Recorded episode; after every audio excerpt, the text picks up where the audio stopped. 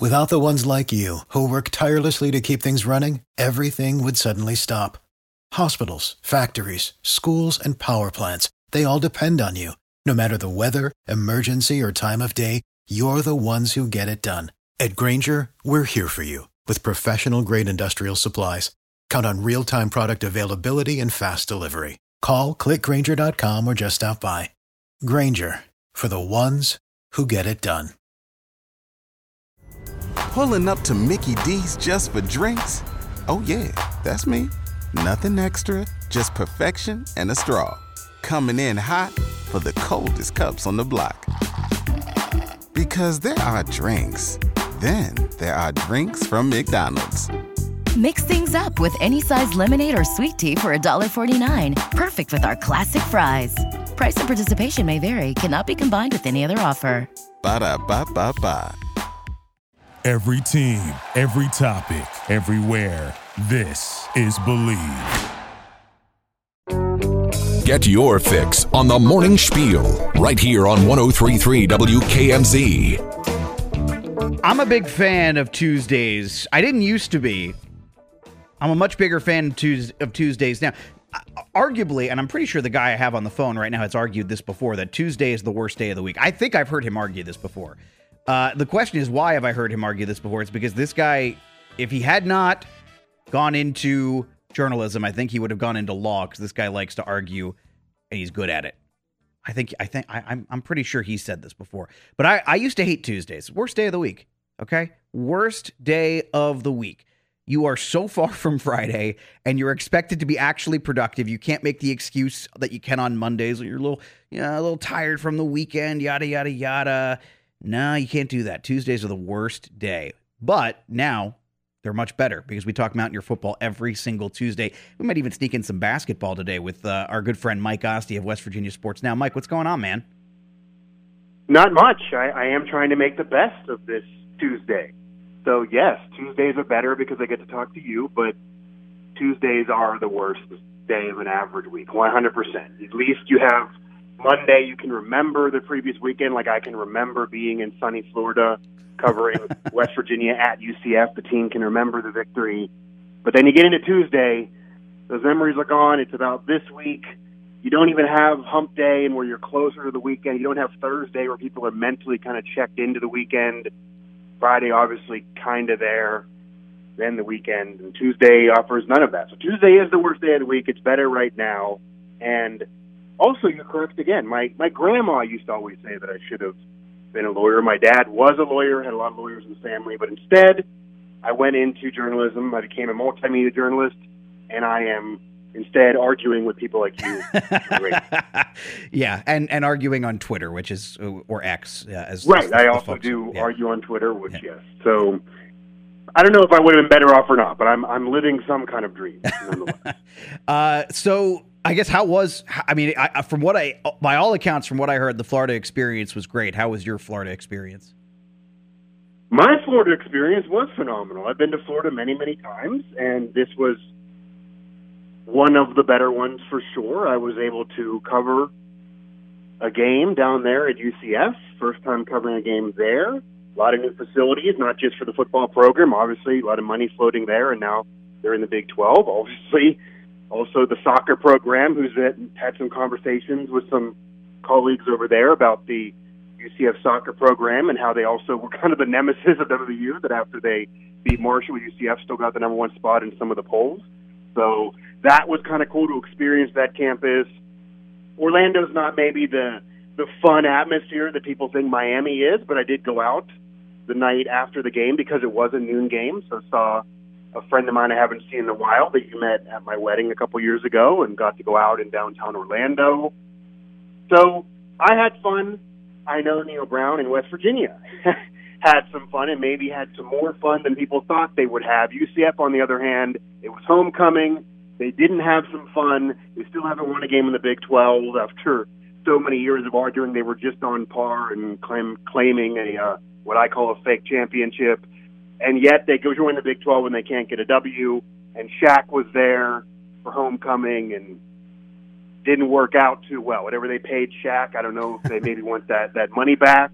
because it wasn't a great day for UCF, was a great day for the Mountaineers, but they obviously now need to keep it up and get over the memories of Florida because we now are into Tuesday. They are now into preparing for the new week. They are back home, and they have BYU. Yeah. Uh, so I guess first, before we we switch gears into what was talked about yesterday, just your reaction to West Virginia's win on on uh, Saturday. We'll give you the final word before we switch gears. As I said to you going into the game, it was a must-win game for West Virginia, and yeah, they might have been able to crawl into a bowl game even with that loss, but in order to have any type of special season, and in order for anybody to really trust its climb and for people to be excited about Neal Brown probably coming back, and especially when you start four and one, you had to get that win. Couldn't crawl in and win one or two games in your, you know, final five or so. No, they had to get that win, and they did. And the way the game unfolded was kind of the way West Virginia was going to get that win. UCF can score, so it wasn't going to be some 17-6 game like the backyard brawl was. I never thought that. But West Virginia was able, unlike Oklahoma State, to capitalize off turnovers they still made some mistakes, of course. They're never going to play a perfect game, but Garrett Greene played a cleaner game. He played a smarter game.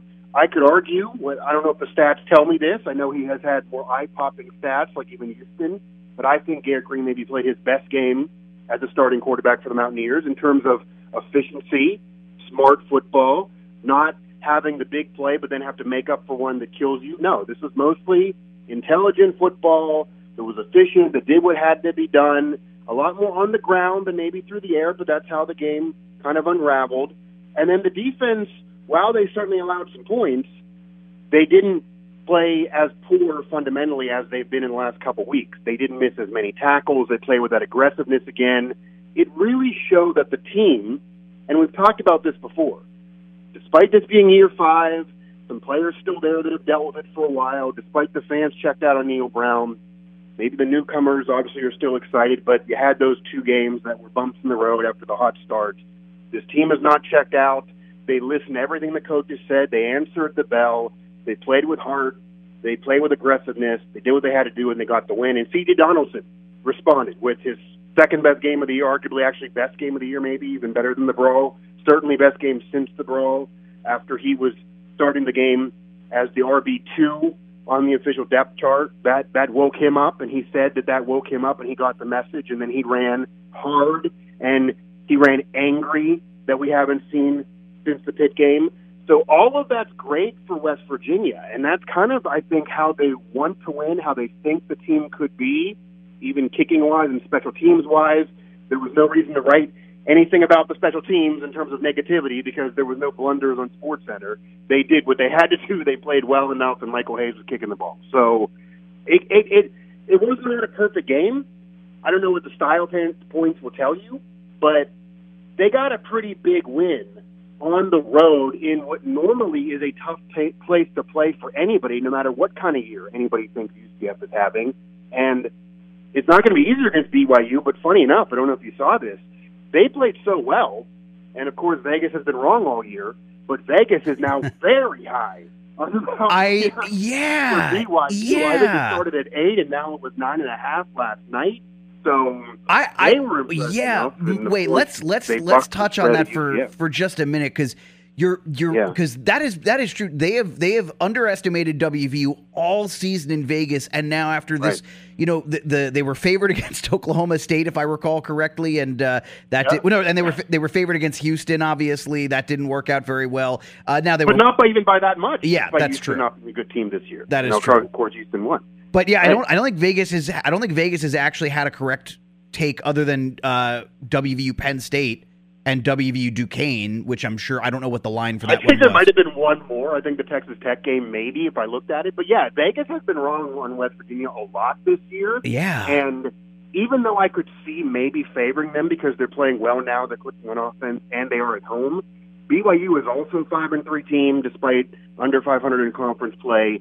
BYU has played a tough schedule even before the Big 12. They've been a good program for a long time. Their coach has been there for a while. They are well over 500, unlike Neal Brown.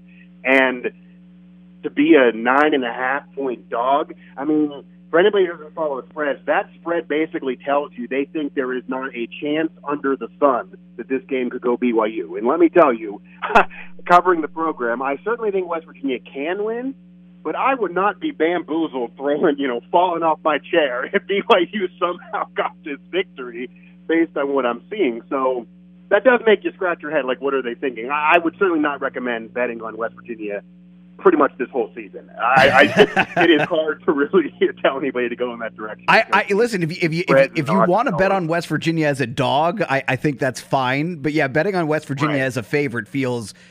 Whew, sketchy, but not that a this big, is a and, yeah, yeah, and a big favorite, mind you. it's not even just like they think they're going to squeak it. So that was kind of perplexing a little bit to start the week, but there was a lot of positives from that game. You could argue that there are more, positive takeaways from that win than from the Pitt game, than from Texas Tech. Because back then, the offense was impotent, even though the defense was playing with the hair on fire. Now, the offense is doing what you have to win, do to win in 2023 college football, and the defense is playing okay. They're not what they were, but there's arguably a little bit more sign of optimism from this win than earlier in the season because of what the overall team did. Like Garrett Greene even said, he felt like they played a complete game for the first time all year from offense, special teams, and defense. And you can't just look at points and yards. Jordan Lesley talks about this all the time. When you're evaluating a defense, you have to look at how the game dictated itself. So I don't think any defense is going to allow UCF to put up only seven points or have a 17-6 score.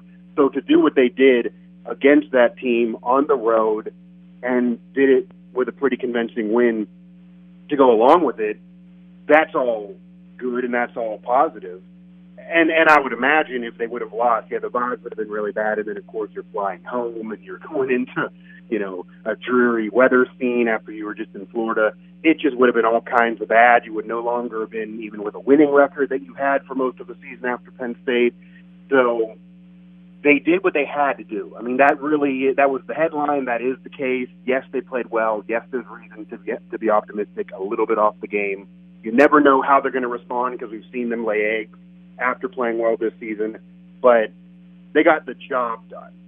But there's still things to work on, and you know, again, they move on to a team that certainly could cause some problems, regardless of what odds makers may suggest. Yeah, it, it seems like, and uh, we'll get into some of what, what was talked about yesterday, plus BYU here in a second. Uh, but it, it does seem like, and and we can kind of leave it here.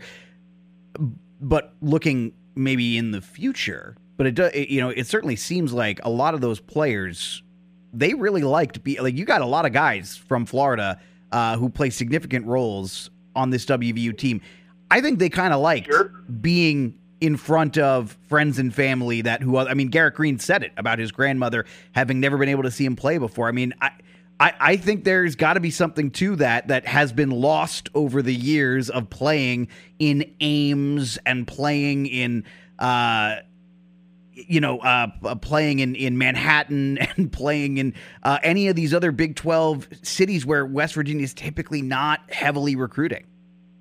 Yeah, I was going to say, like, obviously, one road game could be the same to the coaches, but they don't recruit in Iowa. They don't recruit those locations. They never have. They never really will, regardless of where they are conference wise. And you could argue they shouldn't even because while those programs are good at times, it's not like the best high school player in the country is usually coming from Iowa. They're much more likely to be in Florida. They'd rather recruit Florida athletes. So if you get the number three rated Florida athlete in comparison to his position, you're getting probably the best guy that would be down there in Iowa. So, yeah, they usually do recruit in Florida. They always have. So they have Florida kids. It's great to have them have a game every other year where they can go down and see family. It's also great, of course, for the conference and for WVU to have UCF and Cincinnati be a little bit of an East Coast team. There are people down there at UCF, a part of the program, that were telling us that, you know, I'm sure they would have joined anyway. But having West Virginia there and Cincinnati coming as well, that was part of the sales pitch to them. They might not have actually been excited if it was just them joining a completely Western conference. Um, so they they they like the situation. Who knows if this becomes a rivalry either? But it also doesn't always go that way, Alex, because if you recall, Jarret Doege went back to play Texas Tech, and that did not go well. No, no, that did not. Sometimes you get up for either playing your program of your family or going home or your former team, and it goes awry. This time it all worked out, and it kind of revitalized the team. So it worked out, but it doesn't always work out. But it is absolutely nice to have UCF in the conference for a myriad of reasons. I mean, it's a positive thing, no matter how much I, I you know, joke about what they've claimed in the past. And, and for another tidbit, I will say, I think one good thing for the program is I literally talk to people with the program and for people that can make decisions on the field at UCF looking at that press box, and they basically put up everything they've ever won or could even argue for ever in their history. And there were comments made of, we got to do that. We have too much we're not showing. It's embarrassing to have that press box there. So I would not be surprised if Steve owns that kicks in the pants the UCF press box that's much nicer, much more room on it, isn't just kind of thrown up there where it looks like it barely can stay on the stadium. You see 15 conference championships that they do have in their history up there, which is more than most programs throughout history. T, all the major bowls. I wouldn't even be shocked if they try to claim 1922 that's been a debate when they were undefeated, 10 wins, only bowl champion. There's a team that's 7 0 that has the title claim. They were 10 0. I would not be surprised if all of that happens because of what they're seeing other programs do that they never cared about. So I, I think a lot of this is, is moving moving those wheels in motion and also forward and aside. None of that would affect the school financially. That money, if they did all of that, would come from other places. So I, I before anybody goes crazy that way. Yeah. But yeah, I think there's positives of having UCF there.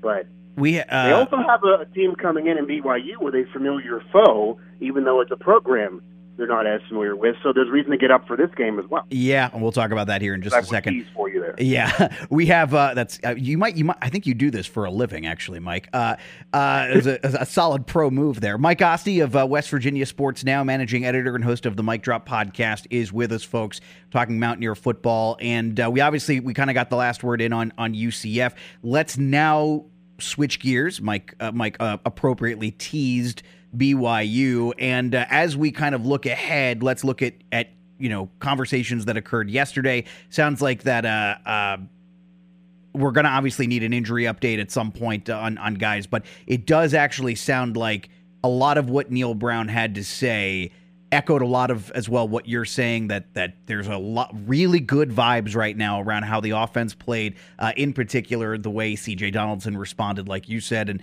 and of course Garrett Greene so uh, it sounds like the coaching staff is is uh, pretty happy with the way things are going and that the goal is probably now to to just keep doing it One hundred percent. I mean, the vibes are, are so good right now, Alex. That I don't cover every road game, and Neal Brown literally told me, "Mike, it was great to see you down there."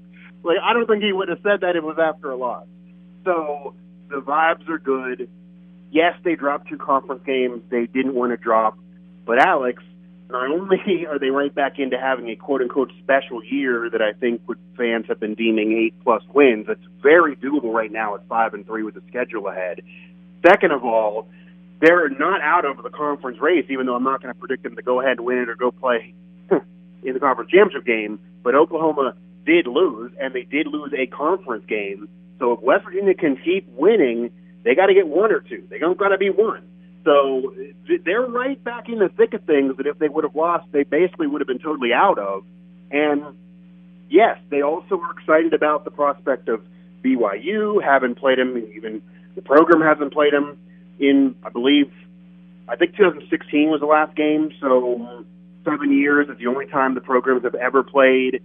It's a national branded fan base that's going to be kind of cool to deal with. That's why Brown did say the fans need to bring it. That people involved with that church are all over the country, and if they are, they're BYU fans, unless they're from somewhere else. So they have a lot of fans. I think they're a sneaky, really good fan base and a, and a, and a well-traveled fan base, even though it's the only East Coast game. And they're facing Kedon Slovis again. So Lee Kpogba said this. We asked him. I asked him actually if he's aware and if that video gets in his craw that he's tagged in all the time of what Kedon said before the Backyard Brawl last year of the F West Virginia comment. And he said, yeah, he gets tagged in it every day. He's well aware of it, and, and he admitted this is different than playing any other quarterback at BYU. Like we beat Pitt, we wish Slovis was there. He wasn't. You know, this is paraphrasing. He wasn't still there, and we didn't get to beat Slovis. Slovis is still one to zero against us after the comment. So we need to take care of business against Slovis to really get revenge for the brawl. Like that's kind of was the vibe, especially from the defense. So I do think there's reason that they get up for the game. Although Slovis is playing well this year, by the way, uh, but I think BYU West Virginia you would figure would be nothing. It would just be a game on the schedule. But because of the national brand of the fan base, because of the weirdness of BYU and that that religious church playing at West Virginia, and then Kedon Slovis, there's some intrigue of this. And it's a Saturday night again. You know, the back the back on the night schedule. It's military appreciation. You, you can't ask for much more, I guess, for West Virginia BYU, and, and it really is another game that's very big deal to both teams. BYU loses, they're basically out of it, and if West Virginia loses, they're going to have a problem. But if they win, they're right up there again. You know, it is it is interesting too because when you look at this schedule, and, and we did kind of say this, and, and this is where also I encourage fans to again we try to take a macro look whenever we look at this program because if you again look at what was said at the beginning of the season, if you look at what was said even after the team was four and one, it's not that we all thought, oh yeah, they're they're gonna roll through this schedule. They, they lots of easy. It's that there are a bunch of these coin flip games maybe with right. a slight Mountaineer the slightly favored. So there's a slight tilt toward West Virginia. And so if you look at the macro approach, despite everything that happened in those two losses, was that like we have an unhappy camper on on my you Mike's do have an unhappy kid. She is not happy about the West Virginia victory, but she has some food in front of her now. So. Okay, uh, so uh, that's her. I think I think that's officially her, that's her morning spiel debut. I yes. think. I oh, it might have been actually. Yes, that might that might be hers. So, her broadcasting. I don't think she's even been on any of my shows. So congratulations. Very good. Uh, so the the point here that I was making though is that we we encouraging fans to take kind of a macro look. This was always going to be sort of that coin again. I don't think nine and a half points seems like a lot. This always felt to me yeah. like a coin flip with a Mountaineer tilt to it, with a, a slight weight towards West Virginia. And so, is this game winnable? Yes. That also means, with the way we're describing it, it is losable. I, I, like I think Mountaineer fans should be prepared for the fact that because there's been this really apocalyptic discourse, and I talked about this before you got on the air, got on with us, Mike. That I, the the discourse has been, and I know that some of it gets fueled by very justifiable coverage of Neal Brown. It's year five. This is typically the time where questions about a coach like Brown with his track record would absolutely come up. But it feels like we are living and dying, watching this fan base live and die by each win. And they are, it's that, that meme, right? Get in losers, we're trusting the climb again. And it, it, like I feel like I see that nonstop after every single win, and, and some of it is tongue in cheek, but some of it feels very representative of the West Virginia fan base at the moment, where there's this sort of yo-yo seesaw discourse that goes back and forth. And and and that's why I encourage when you look at this like don't don't come into this game with the mindset that West Virginia like this is a must win or that West Virginia win or loss. Uh like they they're both probab- probability wise both are very much there in my mind. This is not a game that WVU should come in as a nine and a half point. Like that's crazy to me. That's definitely crazy but the other end of it is, it is yeah. This isn't year three. Like this, I think the difference also is the discourse on living and dying by every win and the commentary on Neal Brown started occurring well before it normally does, or at least could reasonably. Like they, the year he won the Liberty Bowl, there were people out on Neal Brown, just like they were out on Dana Holgorsen earlier in his career that included an Orange Bowl win. West Virginia fans have arguably been a little spoiled by the Rich Rodriguez era and anything shy of nine wins a season, they're done with. So this was a, a, a different era for sure. It included COVID, it included the transfer portal, it included NIL. These are all things previous coaches had not had to deal with that Neal Brown and the program did not expect when they hired him. Those excuses apply to every program around the country, as people would say, so they don't apply in terms of giving an excuse. They're not legit to bring on necessarily, but they also are facts. And you get now in year five, you can't change the past. I could certainly have understood if they pulled the plug and would have fired him last year. They didn't. and I will tell you, and I had this confirmed again for me because I randomly was on the plane to and from with a family of a pretty top recruit of the 2023 class who's on the current team, and they flat confirmed to me that if Neal Brown was fired, they they would have they would not be at WVU right now. They had another school in mind; they would be there. So Neal Brown staying, maybe at the end of the day, if the program could win, if they could finish the job, if they could provide a record that fans can be comfortable with, at least this year from five and seven last year, it might save the future of the program in terms of those young players that are already contributing, the Jahiem Whites, the Rodney Gallagher's, etc. So who knows? But fans do live and die if they lose. Doesn't matter who to, even after Penn State. Fans want them fired. It's year five. Is enough is enough. If they win, it's either well, the opponent had these problems, like now all the previous wins are devalued because Pitt's been awful and Texas Tech's been average, etc. And they're not really excited, or there are some that trust the climb too much and say, okay, four and one, you got to get ten wins out of it. So to say we're in a collective, this goes even to media too, where everyone's being reasonable, is probably not accurate. but partic- particularly of this game, it is one of those coin flip games. I do think the benefit is on the schedule by beating UCF, and it would have also been the case if they beat Oklahoma State or Houston like they should have. You do have Cincinnati on the schedule; they've not been good. You do have Baylor on the schedule before the season closes. They've not been good. They certainly have been vulnerable. You beat them last year. There was a path to six wins without UCF. And now, if you certainly win the coin flips, plus winning some games that are very winnable that you're probably going to be heavily favored in, that unless you turn it over and give up 17 points, you're probably going to win, that would be a path to eight wins or even more. So the schedule now does get more favorable than it was, and it is in front of the Mountaineers. And I also think, Alex, to be fair to the conversation on Brown, the way they lost the games with the punt return blunder and admitting the players weren't ready and saying they're mentally in the bye and then having a player get suspended and then the whole commentary on, you know, we just got out of ourselves and I didn't properly have the schedule right because they didn't have structure. Like, I appreciate Neal Brown being so honest and very retrospective every week but you could understand how a fan would say, Neal, you're just admitting you did everything wrong. Like you're still getting four million dollars. I'm sorry, you can't just not do a schedule for a week and then say my bad. so I, I get it from every perspective under the sun. But if they do win, if I mean, I will tell you, I've always thought this going into the season. I know they started four and one. If they got into a bowl game, certainly if they got above that and got to seven or more wins, I do think they're going to stay the course. The program does like Brown, so I still believe that. But when you start four and one, six wins is probably not enough to keep him. But now they're one away. Like they're one win away, and it could be this week that would get them bowl eligibility. You know the program is historic enough and has tons of fans that if they get six, they're getting invited, and they're going to go. So it would be a jump from last year under most circumstances if this was not year five and how frustrated the fan base is. We'll see where they end. That wouldn't be enough by itself to make everyone happy. But they do have a lot that I think could create a little bit more trust in the climb in front of them because of this win at UCF that makes up for a little bit of what happened the previous two weeks. Yeah. Hey, Mike, I really appreciate all the time you've given us this morning. Real quick before I let you go, uh, do you have any uh, quick updates on Mountaineer basketball? We're, of course, uh, closing in on the season. And uh, for Mountaineer fans, it has been.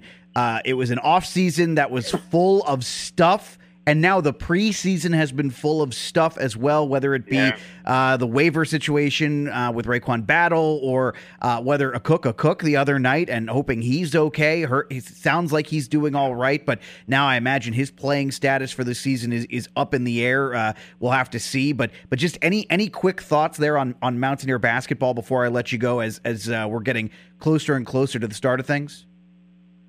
Yeah, and, and even after the Huggins drama, they kind of were able to stabilize enough of the roster and then bring other guys in. They thought they were going to get more with waivers.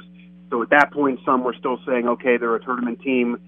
Honestly, now, and where projections are, they're probably more in the middle of the pack of the conference. If certain games go go poorly, maybe they're lower. I think a tournament thing would be a great season in reality based on an interim coach and what's gone on and the roster. I probably would predict they miss out on the NCAA tournament. I think the depth won't be there. I mean, Josh Eilert, like Neal Brown, has been very honest. I don't know if you heard last week when he literally said, "Yeah, our depth is going to be a problem. I think we're kind of an average team. We're probably middle of the pack. Like, don't get too excited. It was one of those comments and press conferences where you're sitting there saying, "Man, uh, I'm not sure why fans are going to go to games here." Josh, you got to try to sell some tickets here. We're not even at week one, but I think they're probably going to be average and miss the tournament. Maybe in NIT, maybe they'll get there if things go right. I think the depth will be a problem. I think rebounding outside of Edwards will be a problem. Battles waiver has a. This isn't just a rumor now. It has officially been put in in terms of the appeal. They've officially put the appeal in of trying to, to get that waiver approved. I can't say I'm optimistic there. And Akok Akok, yeah, we don't know about his status now, but it does appear he'll be fine, at least health wise as a person. But that was scary to start a preseason. Well, half the media was in Orlando, and then you see that news. So it'll be interesting. Obviously, everyone will have close eyes on the season, and if it doesn't go well, like the football program, Alex, even more so because the interim tag's there. It's in every billboard under the sun. If they start out slow, or by Christmas they're really not looking like a tournament team, how much longer do they go with Eilert? Wren Baker's likely getting on the phone and doing calls, whether it's under the radar or in out in the open. And it's pretty clear they're going to have a new direction of that basketball program. And I'll leave you with this: Who would have thought, say, six months ago, before the Huggins drama, Alex, that if somebody would have said a year a year later, do you think the basketball program that just came off the NCAA tournament or the football program that was just missing a bowl game, which is below the standard of the Mountaineers, would be looking for a new coach and a new direction? Everyone would have said football. Neal Brown, year five, it's been under 500. It hasn't been good enough. Very likely, Neal Brown could stay the course, and the basketball program could be the one totally looking for a new voice and a new direction and a new era. So that's weird that nobody would have predicted, but that season's here nonetheless. Yeah, this is why they play the games, Mike. This is this is exactly why because you're 100 percent right about that. Hey, real quick, uh, plug some stuff before we let you go. Sure. Again, mic drop uh, everywhere you get your podcasts, and then of course WV Sports Now for the coverage of both the football, basketball program, soccer program, everything else going on around Mountaineer athletics. And yeah, it's why they play the games, and also why you need to be on your social media feed on Friday nights when news of what happens off the field and away from the games generally occurs and affects the program. Yeah, Because that's been the case the previous four or five months. Kind of when they drop news and it's usually not good. Yeah. But we'll we'll see. And now it is about the games on the court, on the field here coming up. But I also did tell the, the friend that I saw in Florida that he was a pie, by the way. He, he did ask about it. yeah, he, he's a good dude. Is, uh, I- is he is he working at a station down there now? Yeah, he's a WEWS down there from Milwaukee down to that TV station. He actually even showed me. You can look this up on Google for anybody. My friend I'm talking about is the guy that during the storm there, I believe a year or so ago, he actually went viral because he took he put a nurse on his back while he was at a live shot in the midst uh, a puddle of water, to say the very very least, on the road. He showed me that area where he did that. So yeah, great dude for sure. Great trip down there. Mountaineers did get a victory for the fans, and buckle your seatbelt and get your popcorn ready because there's still a lot of intrigue the rest of this football season, and going to be tons of it on the hardwood for the Mountaineers basketball wise as well. Uh, absolutely, Mike. Really appreciate it. Go enjoy some uh, some morning time with your daughter, and uh, really appreciate it as always, man. We'll talk with you next week. For the ones who work hard to ensure their crew can always go the extra mile, and the ones who get in early so everyone can go home on time, there's Grainger, offering professional grade supplies backed by product experts so you can quickly and easily find what you need. Plus, you can count on access to a committed team ready to go the extra mile for you. Call, clickgrainger.com, or just stop by. Grainger, for the ones who get it done.